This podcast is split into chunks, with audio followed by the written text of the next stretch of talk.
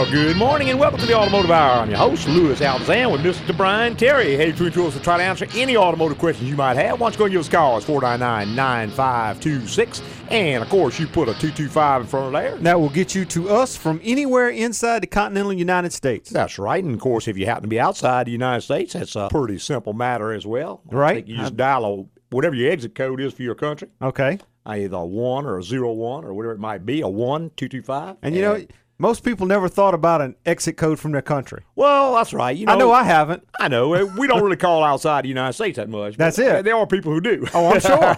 I'm sure. I've got a friend who is from Bangladesh, and you know, he's been in the United States, I guess, for about 20 years now, but he still considers Bangladesh home. Still has a lot Uh-huh. of family there, so he has to call home quite often and speaks with his mother and his Right. parents and siblings and what have you that still live there. So I guess he knows how to do it pretty well. I don't have that much opportunity to call outside the country. I have no reason to. Well, every Not once in a while. Yeah, I call Mexico every once in a while. Yeah? Yeah, I got a little resort down there I like to go to. Gotcha. I'll be heading that way in about three or four more weeks. yeah, buddy. Got to call them and give them a credit card number. And Yep. Set up a little, That's right. little relaxing vacation. that's it, a little R&R. Hey, give us a call. It's 499-9526, and we'd be glad to give you some advice and kind of help you out and chit-chat with you or whatever else you might want to do. That's it. There you go. And uh, just in case you don't get a chance call in or something may occur to you during the week, That's right. You can always get your questions answered any time of the day or night by going to our website and giving Louis a email. That address is agcoauto.com. That is A G C O A U T O.com. right?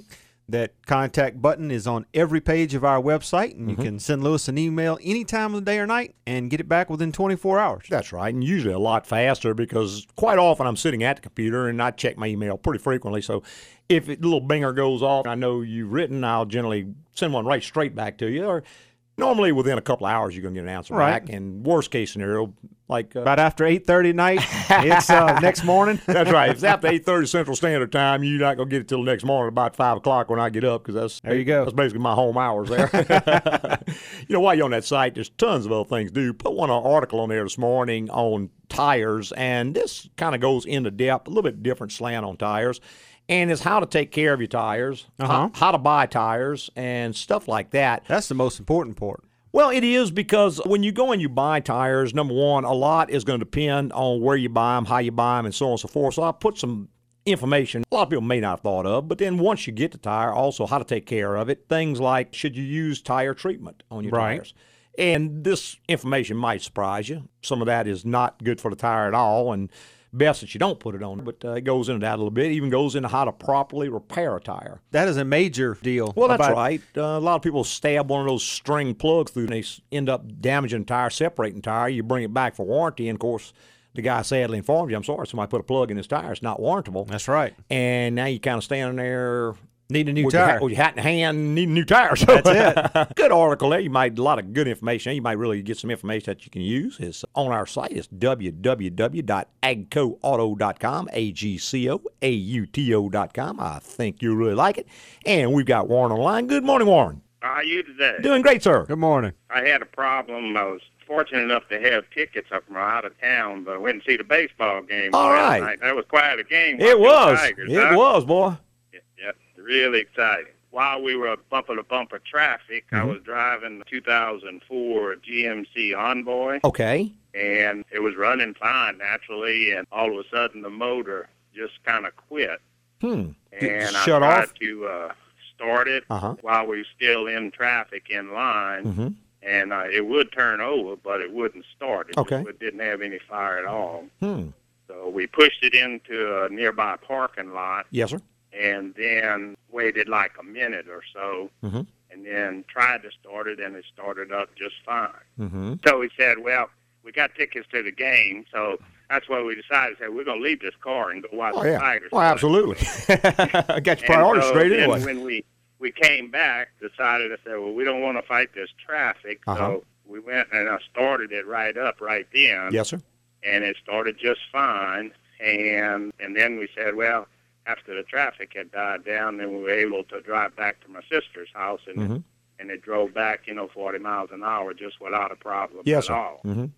So we're trying to figure out what kind of a Yeah. issues to look at. Warren, that's not going to be anything you're likely going to be able to find easily. There's just so many possibilities. One is, of course, the fuel pump could have got hot, shut down. Two is the crank sensor could have got hot, shut down. Three is the cam sensor. I mean, on and on and on and on and on.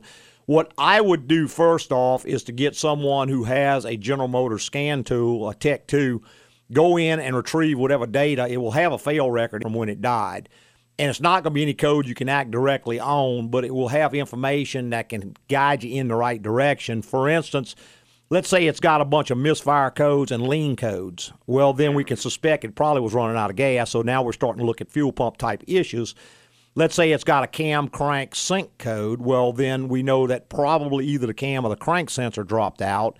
So that will not tell you what is wrong, but that will at least give you some insight into where to start looking. And there's just so many possibilities. We could go on and on and on and on and on. I mean, even something like the oil pressure sender unit going bad and cut the oil pressure could cause the engine just to shut down like that. I mean, there's lots and lots and lots of things that could be. More, you you'll really run out of money before you run out of guesses, and you may you may cause other problems and in the you meantime. may create other issues. So, I mean, there's not anything you're going to be able to go and do other than just do a general inspection. Oh yeah, here's a wire that's burned up. Get just totally lucky. Unfortunately, this may not occur again for two months from now. Uh, it will occur again. I'll guarantee you that. But it's just going to be how often it happens it's going to be incredibly frustrating to you unless you know the best possible thing is it happens again today and happens again tomorrow. Well then yeah it can be found pretty easy. But let's say mm-hmm. it's one of those things that only occurs once every three months. Well that's very frustrating. If there's no code stored no failure record stored you don't know where to even start looking. And the absolute worst possible thing is well maybe it's this. Because maybe it's all kind of stuff. But you go in there and start changing stuff. Well, now you may put a defective part in and create a problem. Now you got two problems, and on and on and on and on and on it goes. But there, there's literally I could probably name ten dozen different things it could be. I mean, but we're just mm-hmm. strictly guessing. So. First step is to get someone. What we would do at AGCO is I would go in, scan all the data, look for any kind of connections or anything like that shake everything, pull on everything, prod on everything, let it sit there and run and see if I can duplicate it. Spend about an hour with it. If I just don't find anything at that point, I'm advised you just to keep driving it until it gets a little more consistent because all I'm going to do is waste your money. I'm not going to mm-hmm. find it, and, and neither is anybody else.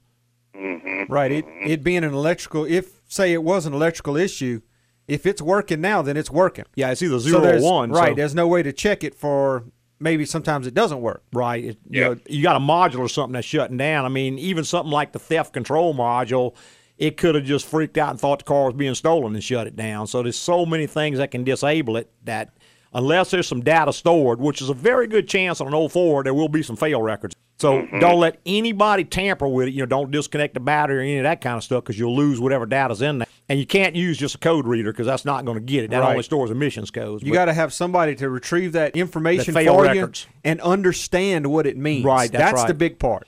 And, and don't let them clear anything out. You go anywhere because really and truly, you're best off to wait till Monday. And I hate to say this, I know I'm gonna get in trouble, but most of the better shops are not open on weekends. I can tell you. And I kind of had an idea that was the case. That's why I was a little concerned. I'm supposed to go to New Orleans this afternoon. yeah, And, uh, and I tell you, I think what I would do if you got another car, I'd go in another car. If I had to rent a car, I'd probably go rent a car. And what I'd try to do is drive this one around town to see if I could duplicate it, but not put myself in a bind. Yeah. because it may die and not start again. Most likely, it's going to continue to do what it did. It's going to die, then it's going to sit a little while, and it's going to start again. But one time, it's not. And of course, when that happens, the good point is it, it'll be easy to find. You know, a dead man's pretty easy to diagnose. Yes. Yes, yes I understand that. So yeah, I'd probably try to keep it in a walkable distance of my Yeah. house, or, or you know, at least carry a cell phone with you whenever you get in it, where you got someone who can pick you up just in case, and try to drive it around, see if you can get to duplicate, and if you can see a pattern to when it occurs, or yeah, every time I do this, it occurs, or when it occurs, this also happens, or anything like that Yeah. Any information, any more information that you can supply, is going to get it a lot gonna- easier. Right. It's going to give the right technician enough information to work and a- with. A, good, good tech has certain things he can check. Would I'd say a 50-50 shot of finding something as it is right now, but if it's in that other 50%, well, it's just almost impossible. yes, I understand. All Okay, right. Yeah, in a intermittent problem like it is. oh, like it you is. said. Right. And uh, intermittent we're electrical about special. A nine or ten hour drive back to Texas, so that's going to be another issue that we'd be looking at. Wow. Yeah, I would certainly. When were you planning on going back? Towards Thursday or Yeah, so. so you got a little bit of time. week. yeah, Monday morning you could probably find a decent shop who'll be able to help you with that. And I would go in and do just a rudimentary check. 'cause, I mean, you get lucky, you could find a burnt uh, wire on the crank sensor or something like that. I mean, sometimes you do get lucky, like times not. But Mm-hmm. I'd sure hate to see you halfway between here and Lake Charles, sitting on side of the interstate. You know. For sure. Huh? Yeah. For sure. Well, your shop just happens to be not too far from my sister's house, so I may come see you Monday morning. okay, yeah, we'll just give Elaine a call Monday morning. All right. All right, sounds sir. real good. I appreciate it. Lou. Thanks thanks, sir. Yes, sir. All right. Bye-bye. Bye-bye. All right, 499-9526 number. If you want to be part of the automotive hour, we'd love to have you. Why don't you go give us a call? Be glad to try to help you out as best we can. You know that, that is a real frustrating Incredibly predicament to be in. frustrating. It is for not only for the car owner but for the shop who's trying to help him. Just Right. because there is nothing that you can really do. You wish there was, but what some people will do, or some shops will kind of give in to the temptation or the, I guess, the pressure that people will put. Oh, you got to do something. You got to do something. But you are doing something is no better than doing nothing. because Exactly. You're not At this fixing point. the problem. At this point, You may create another problem, and all you're doing is spending the guy's money. right? And like I've always told people, I said, well, what about this? Well, yeah, what about everything? Exactly. You know, if you just got to go spend some money, go buy a valve stem cap. that's it. It It's ain't cheap. gonna fix it, but it's cheap. Neither is what you gonna do. And uh, putting a it valve costs stem, a lot. right? Putting a valve stem cap on is not going to cost that much either. Well, that's right. Not going to cause any more problems than Well, you already got. Well, that's right. You know, go buy yourself a new tie. You know that ain't gonna help it either. There but at you least go. you got a new tie now. So uh, when you enter an intermittent issue like that, uh, fortunately, on some of the newer stuff like an 04 and on up, it will store a failure record in many cases, not always, but in many cases. And probably the worst possible scenario is when the PCM itself, power control module, actually fails because that is what stores everything. exactly. So when it fails, it doesn't know that it's bad. Right. So, yeah, it's the with, brain. with the right technician that knows this kind of these kind of systems and knows how to work on them and understands them. Mm-hmm. You got a much better chance than just throwing parts at it. Well, that's right. And seeing, well, how, maybe it's a fuel pump. Well, maybe it is, but very likely, maybe it ain't. Exactly. And you just went and blew. If you bought a good fuel pump, probably seven hundred bucks on a maybe. And there's a whole lot of maybes. Way too many maybes for me. Oh yeah, yeah, that's for absolutely sure. So yeah, start out just scanning, see if there's any data, see if there's any failure records. Move on from there. Do a good shake test on all the wires, and if you understand the way the car works, you know what things could have caused that. So Exactly. you check all of those. See if there's any discoloration on any of the connectors or any of that kind of stuff. Anything that would indicate an overheat situation. Seen oil leaks cause a Yeah. problem like that. Oil will leak out onto the crank sensor and get into wiring and cause a short Well, sometimes. it'll swell up the rubber that holds it tight, and Right. then it vibrates, and so the little terminals get loose. And when terminals get loose, many times you're only talking about five volts, so it doesn't take a whole lot to kill a five volt signal. exactly. Hey, we got to take a quick little break. John, hold on. You'll be straight up after this break. I get your kicks en route. Just a guy here for Agco Automotive with a few things that chap my hide lately. $150 jeans, vanity licenses that are too complex to read, billboards that say drive carefully. Think about that one. Child beauty pageants. I mean, let's go ahead and set these kids up for failure before they get to kindergarten. And how about when you try to be nice and let someone out in traffic and they won't go because they're talking on the cell phone? Here's a message for you. Put the phone down! Another thing that chaps my hide is repair shops that use Swaptronics to fix your car. That's where they can't pinpoint the exact problem, so they just change parts, hoping to fix something, which means your repair bill could double. The experts at Agco determine the exact problem, then fix it right the first time at the price quoted which does not chap my hide. Want more info? Visit agcoauto.com. That's A G C O A U T O.com. Agco, it's the place to go.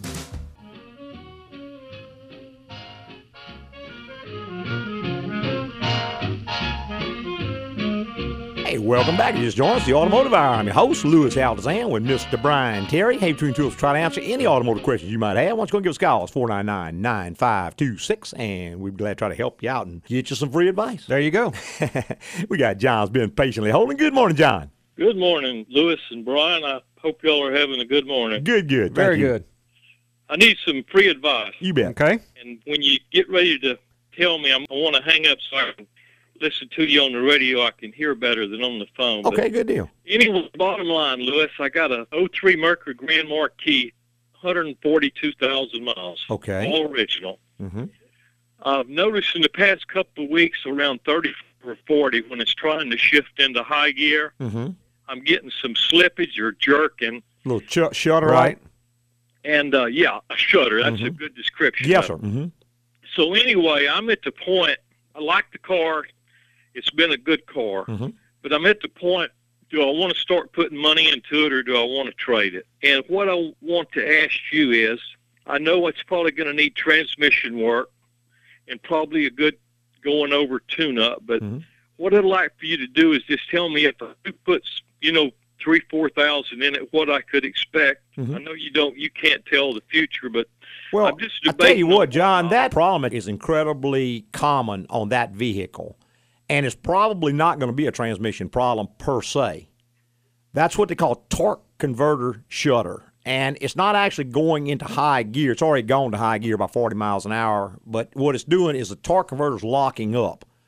In other words, it's got a clutch inside of the torque converter, and when you get to about 40, 45, it locks up one to one so that the torque converter no longer slips, and that gives you better gas mileage. One reason those cars get such good gas mileage. But when it engages, it can chatter, and it'll feel like you're running over a cattle guard in road, just a quick kind of a thing. It doesn't last long, maybe five seconds, but it's a shudder. And I tell you, the way you can absolutely guarantee that is it is go drive the car, and when it does it, keep one foot on the gas, reach over and touch the brake pedal with your other foot. And if you touch the brake pedal and it immediately quits, then that's it. Because when it sees brake application, it's going to jump out of lockup, and that's going to be that. Now, to solve that problem, most of the time, a good, proper transmission service can solve that. That's not a flush of any kind. That's a real transmission service with Mercon 5. And what we do is we drop the pan, we drain all the fluid, we replace the filter. And most important on that one, you retorque all the valve body bolts because what happens is that the valve body gasket tends to shrink up a little bit and it produces a cross leak, which can make it even worse. Now, most of the time, a good proper service is going to get that out. If it does not get it out, worst case scenario, you'd have to change the torque converter. But that again is going to be way less than a transmission job. So either way, I don't think you're into a real major, major issue. To answer your second question about whether it's worth it, I get that question all the time. And people will come in, like a lady right now, she's got a little Toyota. In fact, she called a couple of weeks ago and brought it in. She had some engine problems and she wants to know whether it's worth putting a motor in this car. Well, if you think about it, the car is worth zero right now because it doesn't really run. If you put, say, five thousand dollars into it and put a motor in in the vehicle, well, now you can drive the car for three, four more years if you want to. You could probably still get five thousand when you sell it. So to me, a car is worth enough to get from point A to point B. What's my other option? My other option is a used car, which is probably ten to fifteen thousand dollars, maybe having some problems. Right, that you know nothing about. That's right. See, this car, you know everything about it. You know what's been done to it. You know it's been done to your liking. Standards, that's right.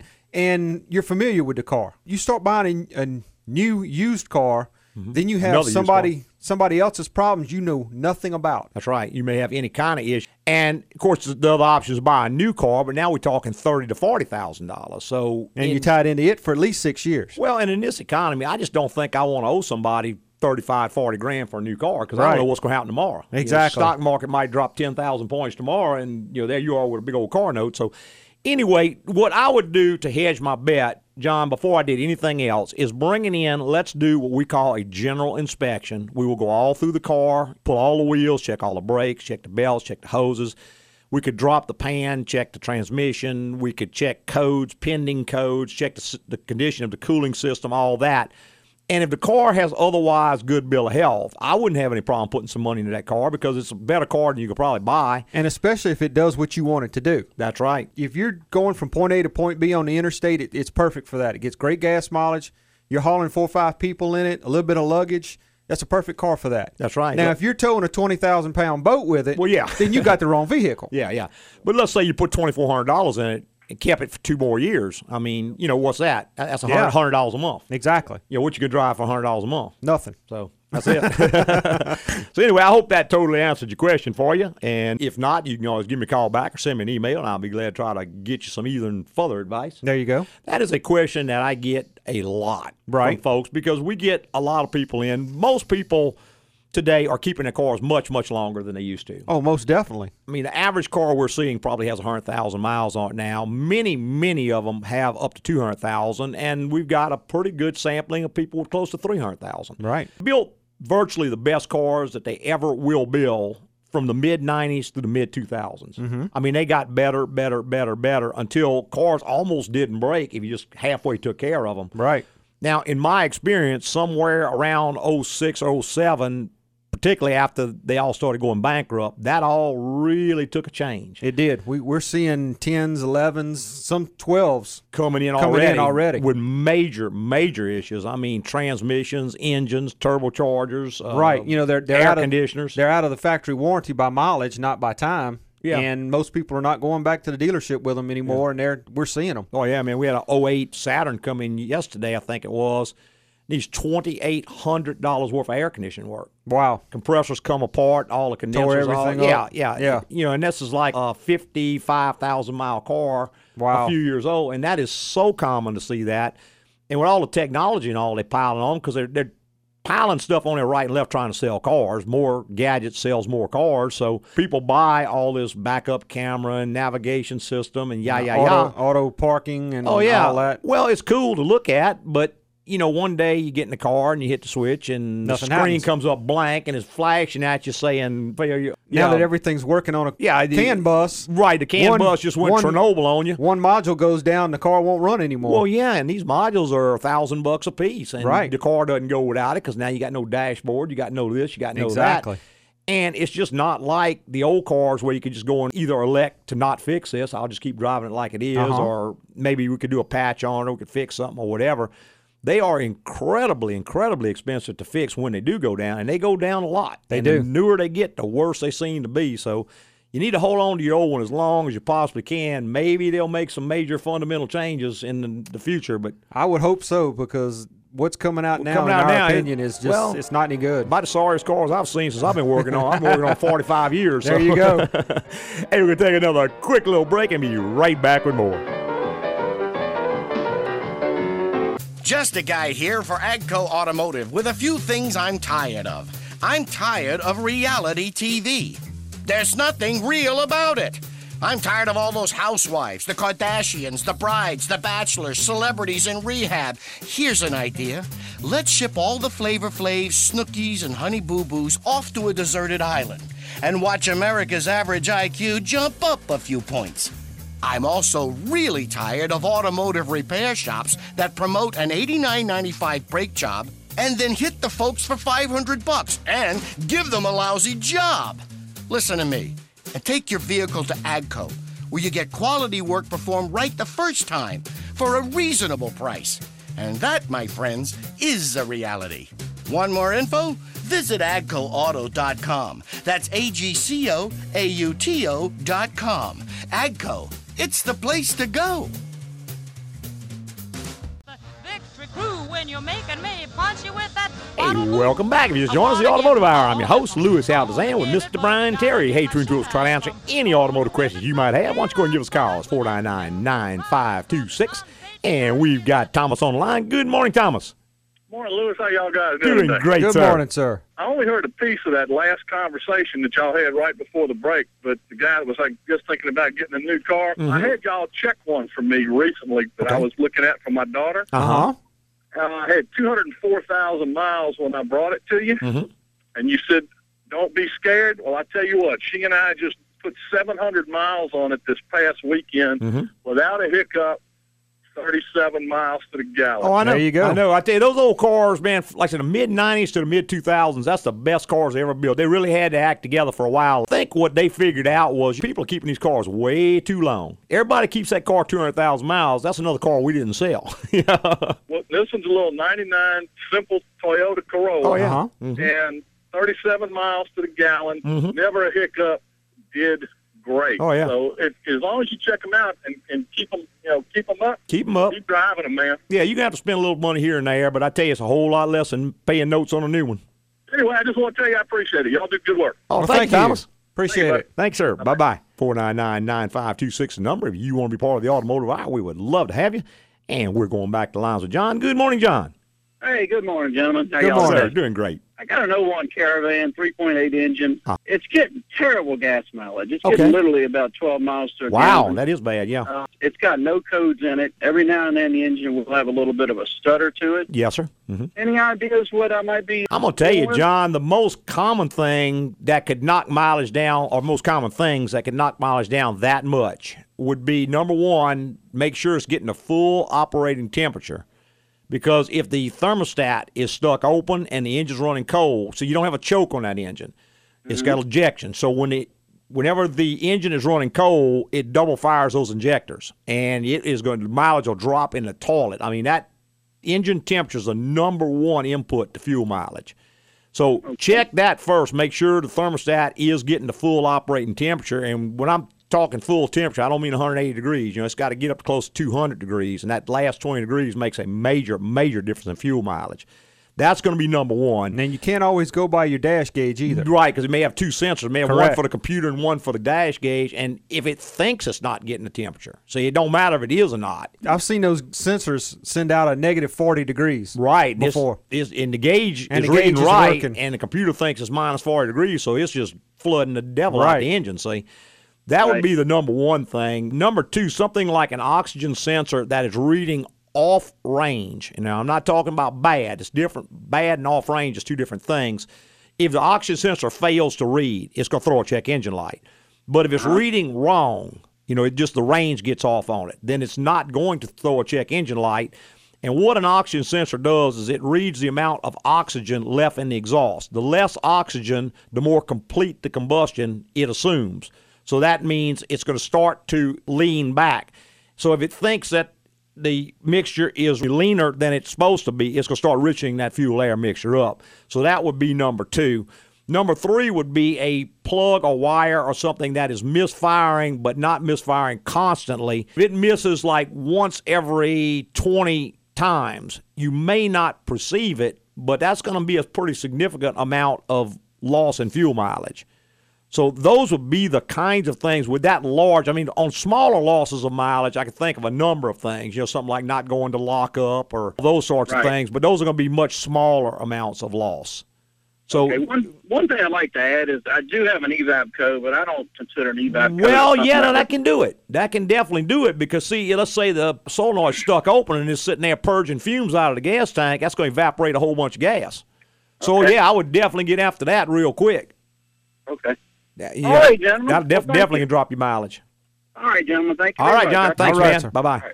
All right. All right, 499 9526 number. If you want to be part of the automotive hour, we'd love to have you. You know, any check engine light that's on needs to be addressed. Oh, absolutely. And see, the problem with an EVAP code is that if the purge solenoid stuck open, then it could sit there and continually purge fumes out of that tank, which is going to lead to evaporation of your gasoline. But not only that, it's also going to richen up the fuel air mixture, which is going to screw with your airflow meter and your, all the other stuff because it's not getting you know, it's got more gas in there than it should have and it knows that so it starts doing all kind of weird stuff because it's confused Right. so yeah, like you said, almost anything that will turn a check engine light on in any kind of a modern car, and when I say modern, anything from 96 on up, Correct. is going to be cause for concern. A lot of times we'll get folks in, they'll say, well, I've got an oxygen, it's just an oxygen sensor. So, No. well, do you realize just an oxygen sensor is protecting those two catalytic converters that cost $1,000 each on your car? Exactly. Oh, I didn't know that. Yeah. Yeah, that's something. Yeah, there, there's no. I remember a commercial they had, and there's no unimportant parts. And Right. boy, that is absolute Especially on today's modern Oh cars. Oh yeah, man, they have stripped these things down to the point that if it's on there, you can bet your bottom dollar it's got to be. Right. Uh, talking to a fella yesterday, he's got a little Pontiac G6, and the drive shaft has gone bad on Uh-huh. it. GM has actually discontinued this drive shaft. Isn't that great? 2006 model car. Isn't that great? Yeah, go buy a new car. Six years. Yeah. No, we no longer make it. Yeah, we don't make that anymore. And there's no aftermarket parts. There's nothing available. There's no way to fix it. So basically, you just get rid of the car. Right. And he said there's a company that makes a one piece shaft you can put in its place. I said, well, let me tell you something. If you could get by with a one piece shaft, GM darn sure wouldn't have put a two piece shaft in it. Exactly. So he's in a real tight situation because he can't he get the part he needs. And hopefully, he'll be able to find somebody who can maybe make him a replacement or something like that. But Right. it's got a real weird. It uh, does. It's a independent rear suspension, which means the center section is actually bolted to the body of the car. Right. But it has a two-piece drive shaft in it. Well, and it uses that old Mercedes style rag joint Right. instead of a U joint, and then it's got a center carrier. Center carrier, correct. Yeah, kind of a real, Oh, it's an odd, odd deal. the real deal. Going back to our phone lines with Melvin. Good morning, Melvin. Yeah, Louis. I have a '96 Ford F250, Okay. And something happened in my shifter. My pointer ain't lining up on the Yeah, the indicator? Little Prindle. indicator. Yeah, Yeah, correct. don't put them- It's done got so bad now I can't even get it in the park. If it's just the indicator not lining up, Melvin, there's a little cable and it goes to a little spring-loaded device. Right. The adjustment gear, where you can actually adjust where the pointer points to the letters, actually breaks. Mm-hmm. And you can go in there and change just that part. But if the shifter physically will not go into park, Right. then you've got a linkage problem somewhere. Mhm, that's a separate issue. That's a completely separate issue. Either a bushing or it could even be the shaft that goes inside transmission may have Just worked itself out. loose from something inside transmission. So But I have to put it neutral now to start it. It won't go up high enough. yeah, now is it actually going When in? it's in, when it when the shifter as high as I can raise it, Uh huh. it's actually in reverse. Okay, so it's physically not in park. It'll still roll if you push it. Right. Yeah, Right, that's going to most likely be something either in the linkage or in the shaft on the side of the transmission case. Fortunately, I believe, Melvin, we can repair that shaft without dropping the transmission. You may have to take the pan off, get inside, drop the valve body out, but I think that can all be repaired from the outside. now there's And it may just be some of the bushings and some of the Right. linkage, some of the grommets and all. And what year model did you say it was? Ninety six. See, Ford has probably discontinued all Oh, that yeah, I'm stuff. sure. We've got most of those bushings available to us that we can get and replace, and we've also got an assortment of them that a lot of times we can make work. But yeah, we do a lot of rebuilding those linkages. Uh, it's just we- getting in there and finding out what's actually out of what place. parts are Like something parts. happened all of a sudden. Right, it's So something Probably a bushing just deteriorated and fell out, or the shaft that goes inside transmission, and nut on it may have started backing off and something slipped out of position. Right. Nothing that can't be fixed, but I wouldn't leave it like that because you could No, end it's up. getting dangerous. Yeah, well, Yes, that and it's going to get to where it won't shift at all at some point, or it could stick it between two gears and end up damaging your transmission. So, Right. Okay, Louis. Thank you, man. okay, Melvin. All right, thanks, sir. man. That's something that happens on Ford. Ford really had a problem with the linkage bushings. They were real poor quality. Yeah, yeah, and they'd break all de- the time. deteriorate and go out and stuff. Right. So, hey, we're going to take one more little quick break, and we'll be right back with more on the Automotive Hour.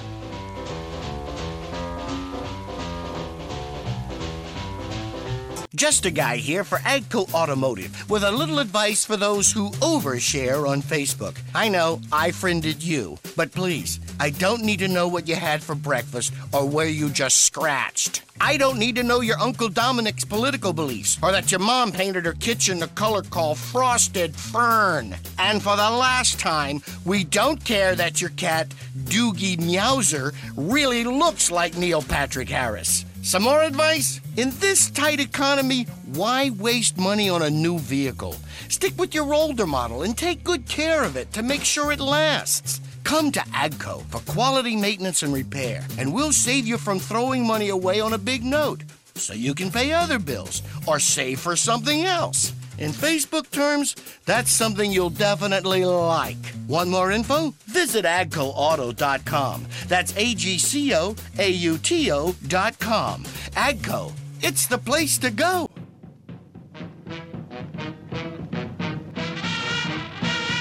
Hey, welcome back to the final segment of the Automotive Hour. I'm your host, Louis Altazan, with Mr. Brian Terry. Hey, turn to us to try to answer any automotive questions you might have. Just go and give us a call. It's 499-9526. And you throw a 225 in front of that, that will get you to us from anywhere in the continental United States. That's right. You happen to be listening on maybe iHeartRadio or one of the other fine services. Go ahead and give us a call. We always love hearing from my friends outside of our normal calling area. There you go.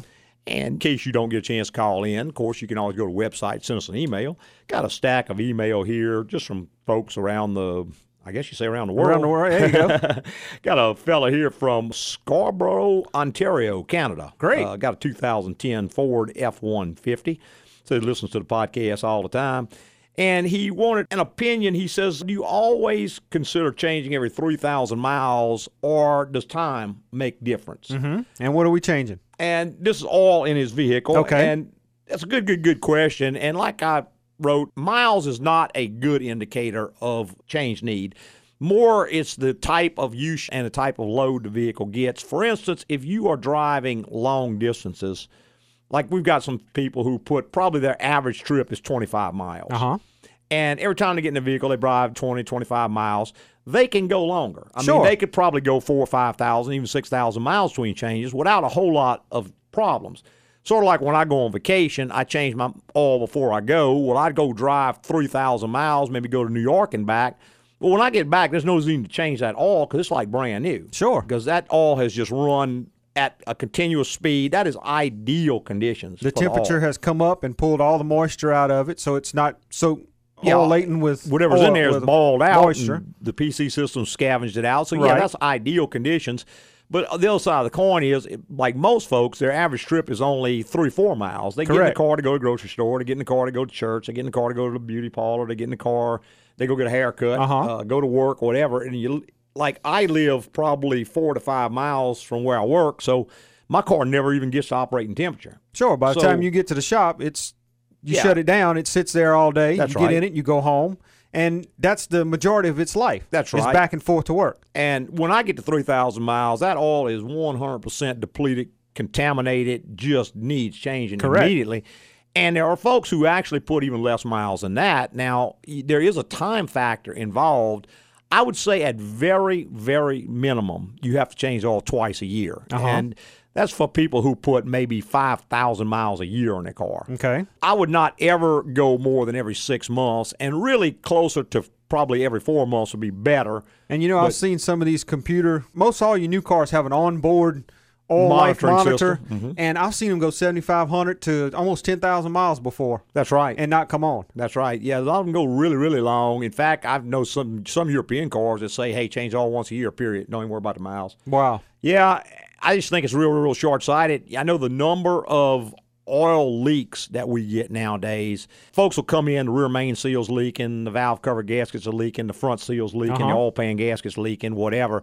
These are big, big, big repairs, and inevitably, when you tear the motor down, the seals are as hard as a brick. Yes. Well, the reason that rubber is so hard is because the things in the oil that keep it pliable have depleted. They've Correct. gone away because that oil's gotten old, it's gotten worn out. Now, it may still be lubricating the engine. Actual lubricating part of the oil may still be hanging in there, but all the additives, the polymers and all that kind of stuff, Right. the They're detergents, totally depleted. yeah, they're gone, man, and it just causes all kinds of problems. So, just a good, good question. Yes, time does take a toll, so time is also a factor. Got a second one here from a fella in, I hope it's Kamloops, British Columbia. Wow. No- another one of our Canadian friends. Okay. Had a little Kia Optima, and he was asking about servicing the transmission. He says he went to see about a filter for it, and they told him it didn't have a filter.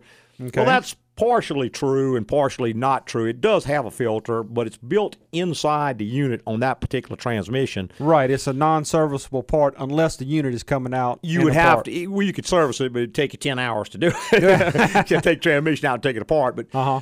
On those type transmissions, what is important is to do a double drain and fill. And see, a lot of Hondas use that same type of a design. Right.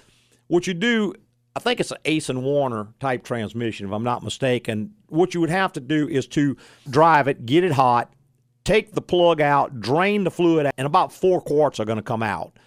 At that point, you know, let it drip until all the trash and stuff comes out. Put the plug back in, fill it up with fresh fluid. Go drive it about 20 minutes, and then come back and do it again immediately. And what happens is that when you start the vehicle, the pump pumps all the fluid up into the filter. When you turn it off, that fluid runs back out, which temporarily washes it out the best that it can. So the trash is floating down the bottom of the sump at that point. So if you drain it immediately, you can get the majority of it out. It's still suspended in the fluid. And most of those transmissions, the drain plug actually has a magnet on the end of it, That's right. which will catch the majority of the metallic parts, the stuff that comes out in the metallic parts. Yeah, that's floating around. Right. You need to clean that magnet off too when you service that trans. Mm-hmm. Different than most trans, That's right. but it seems to be. e- It's a lot easier to service. Well, it is, and doing a double drain and fill is not an ideal service, obviously, because you can't change the filter, and Right. the filter is the problem. But it's the best that you can do on that particular unit, that type of unit. It's just the only provision they give you. And what is important is to do that relatively frequently. If I had a transmission like that, I would be doing that about every 30,000 miles. Exactly. Because it's fairly inexpensive. In fact, you could do it yourself pretty easily. But if the filter does become restricted, you got to remember now we're into the transmission Right. The unit has to come out and be torn apart. torn apart, and you're going to have a major, major repair on your hands. So and if you've ever seen one of those units in pieces on the workbench, It ain't pretty. it's no, it's a sight. yeah, there- there's a bunch of pieces in. So just because it doesn't have a filter doesn't mean it doesn't need to be serviced. It means it actually needs to be more serviced a little bit more frequently. So good, good question. Got another one here from a fellow up in Indiana, and he said that his radiator went bad and it actually filled his transmission up with coolant, or, Uh-oh. at least it got coolant in the transmission fluid. Okay, so the cooler broke. Yeah, the cooler actually breaks on them, and you got to remember on an automatic transmission, most of them, the cooler for the automatic transmission is in the bottom of the radiator. It's a little separate radiator that the fluid's running through. If you get a crack in that tank, then antifreeze or coolant can get into your transmission. Correct. And he was wondering if he flushed it out, if that would help. Unfortunately, on an automatic transmission, the way the clutches are designed, they're designed to run in oil all the time. Right. So the type of adhesives they use for the clutch materials are going to be water soluble because they're not petroleum soluble. If they were, the petroleum would break them down. Most of them are water soluble. So anytime water or glycol or right. coolant gets in, it's a done deal. Sure. It's just a matter of time. It is. It may go a ways further, and a ways I can't define. It might be two weeks. It might be two months. right. It's It's inevitable. Extremely rare cases I've seen them go a couple of years, but that's almost never. Generally, they will fail within a month. Right. when the coolant gets into them, That that coolant starts breaking the, it's going to start down. to slip because the clutches are deteriorating. When it starts to slip, the clutches wear faster. Then they go metal metal and it starts eating up, starts generating metal. The metal gets in the solenoids, jams the solenoids, and at that point you're into total failure. It's a new unit then, not a rebuilt. It is, and you're actually better off to go ahead and tear it down right now because you may get by with just clutches and seals Uh-huh. and maybe a torque converter at this point, which would be kind of a what we call a light rebuild, Okay. as opposed to letting the clutches eat up the drums and eat up the different. Then you're into a heavy rebuild. Well, yeah, you start changing Or gears and parts, or maybe a replacement unit, because you can actually get to a point where it just can't be fixed anymore. You know, the, the cost of fixing it will exceed the value of, of the transmission itself. Right. We see it happen. Well, that's right. So another thing is you'll get into where you're driving high water, and particularly on a Honda, the little dipstick is right in the front of the transmission. There's also a little vent tube right on top of that transmission. In fact, there's an article on the website on driving through high water. Uh-huh. And you'd be surprised at what high water really is. If that water is up about midway your tire, Then it's too high. it's too high because as you drive through the water, the bumper is pushing this water and it's creating a wake, and that is rising up in the engine compartment behind the bumper. Uh-huh. Sort of a wave, more or less. And that wave can easily wash over top of that transmission. When it does, it's going in. Sure. When it does, it's going to be a transmission begot. Not to mention a lot of other things that are going to happen later on down the line because Well, of the water. That's right. And if you suck it into the air intake, well, then you even got another. That- that's going to be an immediate. yeah, we, we got another big, big, Right. big issue. So, a couple of uh, good ones there. I got another one here from Oakville, Connecticut. And gentleman's got a Subaru Outback. He said he's got about six years old. And he was wondering, he said, I'm fixing to have to buy tires for the car. Would it be prudent to go ahead and change the tire pressure monitor sensors Uh-huh. on the car while I've got them broken down? And my thought on that is I would wait until and unless those sensors go out number one, the sensors are relatively expensive. Right. Number two, they're not that difficult to come back and change. And number three, many times they might last. Some do go out at six to seven years, but some last 10 years. I think the average life is eight to ten. Yeah. Something I read on the service data. Yeah, and About eight to ten. the newer ones seem to last a little bit longer than the first ones that came out. I think what they've done is it used to be a little, well, they all got a battery in them that Uh-huh. transmits. Earlier ones used to transmit every minute or so, they'd send data out. And the newer ones actually transmit less frequently, and they also have combined a motion sensor in them to where when the vehicle's sitting still, like if you're just sitting there with the key on, Right. they don't transmit. exactly. They've actually got a, a sleep mode. You actually have to, to roll the vehicle. When it starts To to, roll, it determines, hey, this vehicle's in motion, so We need to- now it starts to read. Correct. all of these things cut drain on the battery, Uh-huh. which extends the life of the battery. Right. And then battery technology has gotten a little better too. So I don't think I would go to the extent of replacing those Not right now. until or unless they give you a problem, just because it may be quite a while before it actually happens. And if it Yeah, happens, it happens. relatively, relatively easy to go back and change them. Yeah, there are things you do when you do something else or preemptively. For instance, I would be real big on doing a preemptive repair, such as let's change the water pump when we're doing the timing belt. Correct. And reason being, I've got timing belt off the car. The water pump's sitting right there. Now, it's probably almost five hours labor to come back and change this water pump. Uh huh. And the water pump is not that expensive. They generally do not last the life of the car. It's probably got 90 to 100,000 miles on it now. And it's actually being driven by the belt, That's by the right. timing belt. So it only makes sense that we're going to go ahead and replace this too while we're there. Now, the other side of the coin is let's say the water pump were on the outside of the engine, like on a chain driven engine.